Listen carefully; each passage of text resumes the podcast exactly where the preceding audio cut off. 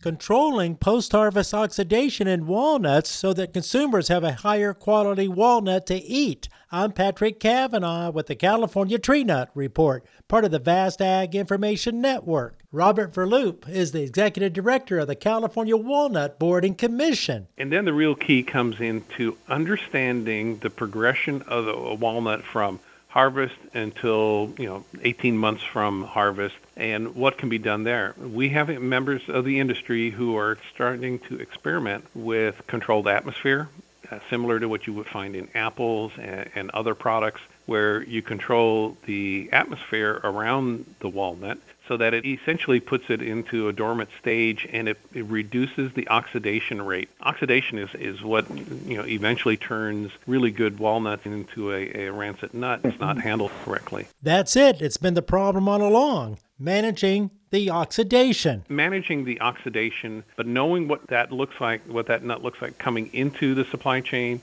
and managing it all the way through it. And, and, and it's not just at the handler location with these CA systems. Uh, there's innovative packaging coming out now that helps control oxidation. It's, and all this research for higher quality walnuts has one goal to get consumers to eat more walnuts Eat them as a snack. We need demand to outstrip supply. Get those prices up. With the Ag Information Network, I'm Patrick Cavanaugh.